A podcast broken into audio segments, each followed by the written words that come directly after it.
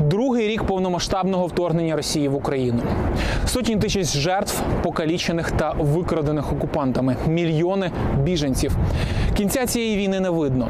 Та другий рік привід проаналізувати та зробити висновки на майбутнє.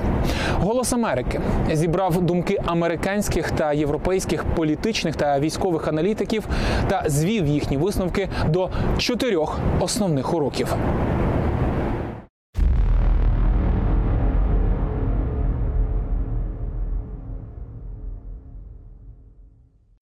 У листопаді 22-го року президент Володимир Зеленський озвучив 10 пунктів формули миру для України. Серед них, зокрема, відновлення територіальної цілісності України, гарантії безпеки, звільнення полонених та депортованих. Західні союзники підтримали формулу. Бен Годжес, колишній командувач сухопутних сил США в Європі та Африці, каже: Америка і союзники, хоч і підтримали Україну, але не дуже переконливо. Треба врешті визначитись. Одна з найбільших проблем для нас полягає в тому, що ані мій президент, ані канцлер Німеччини насправді не сказали, що ми хочемо перемоги України. Вони використовуються. Ми з вами стільки, скільки потрібно, і навіть це зараз під сумнівом. Нездатність лідерів на заході чітко визначити стратегічну мету є для мене найбільшим недоліком.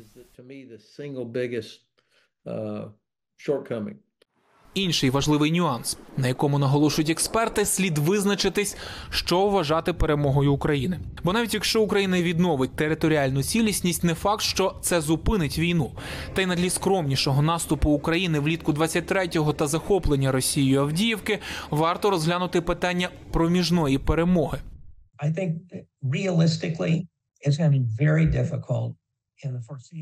В осяжному майбутньому Україні буде дуже важко повернути захоплені чотири області і Крим. Проте ми ніколи не визнавали радянський суверенітет над трьома країнами Латвією, Естонією і Литвою. Те саме має бути щодо окупованих територій України, і можливо, колись за іншого російського уряду можуть відбутися переговори, які повернуть частину або всі території Україні. Але за Путіна цього не станеться.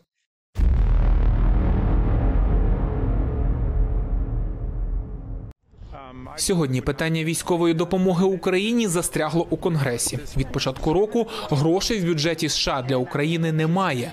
А ЗСУ залежні від поставок зброї з Америки. Це стало однією з причин відходу з Авдіївки, кажуть західні аналітики. Саме західна зброя стала одним з вирішальних факторів для України в цій війні. У Білому домі, вочевидь, була агонія. Було справді важко. Які тут червоні лінії? Що зробить Путін? І було багато відмовок. Мовляв, українці недостатньо розумні. Що ж, вони мають більше освічених людей ніж у наших збройних силах. Це якісь подвійні стандарти і оманлива інформація про запити без відповіді.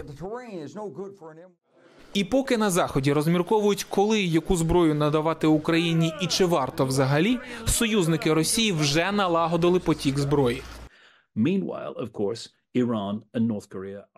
Тим часом Іран і Північна Корея є надійними помічниками. Можливо, у випадку Північної Кореї вони не забезпечують найвищу якість, але вони забезпечують кількість. А виробництво іранських безпілотників, яке зараз налагоджено в Росії, також означає, що це стабільний конвеєр.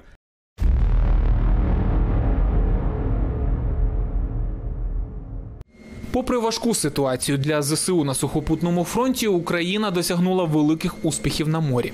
Із допомогою надводних дронів власного виробництва знищила п'ять російських десантних кораблів. Це варто взяти на озброєння ВМС США, каже відставний контрадмірал Джо Дігуардо. How?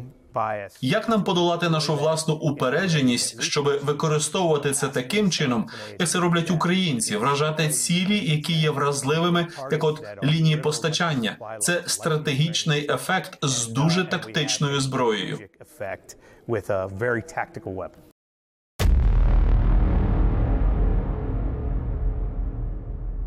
За даними ЗСУ, штурмуючи лише Авдіївку, росіяни втратили понад 47 тисяч військових.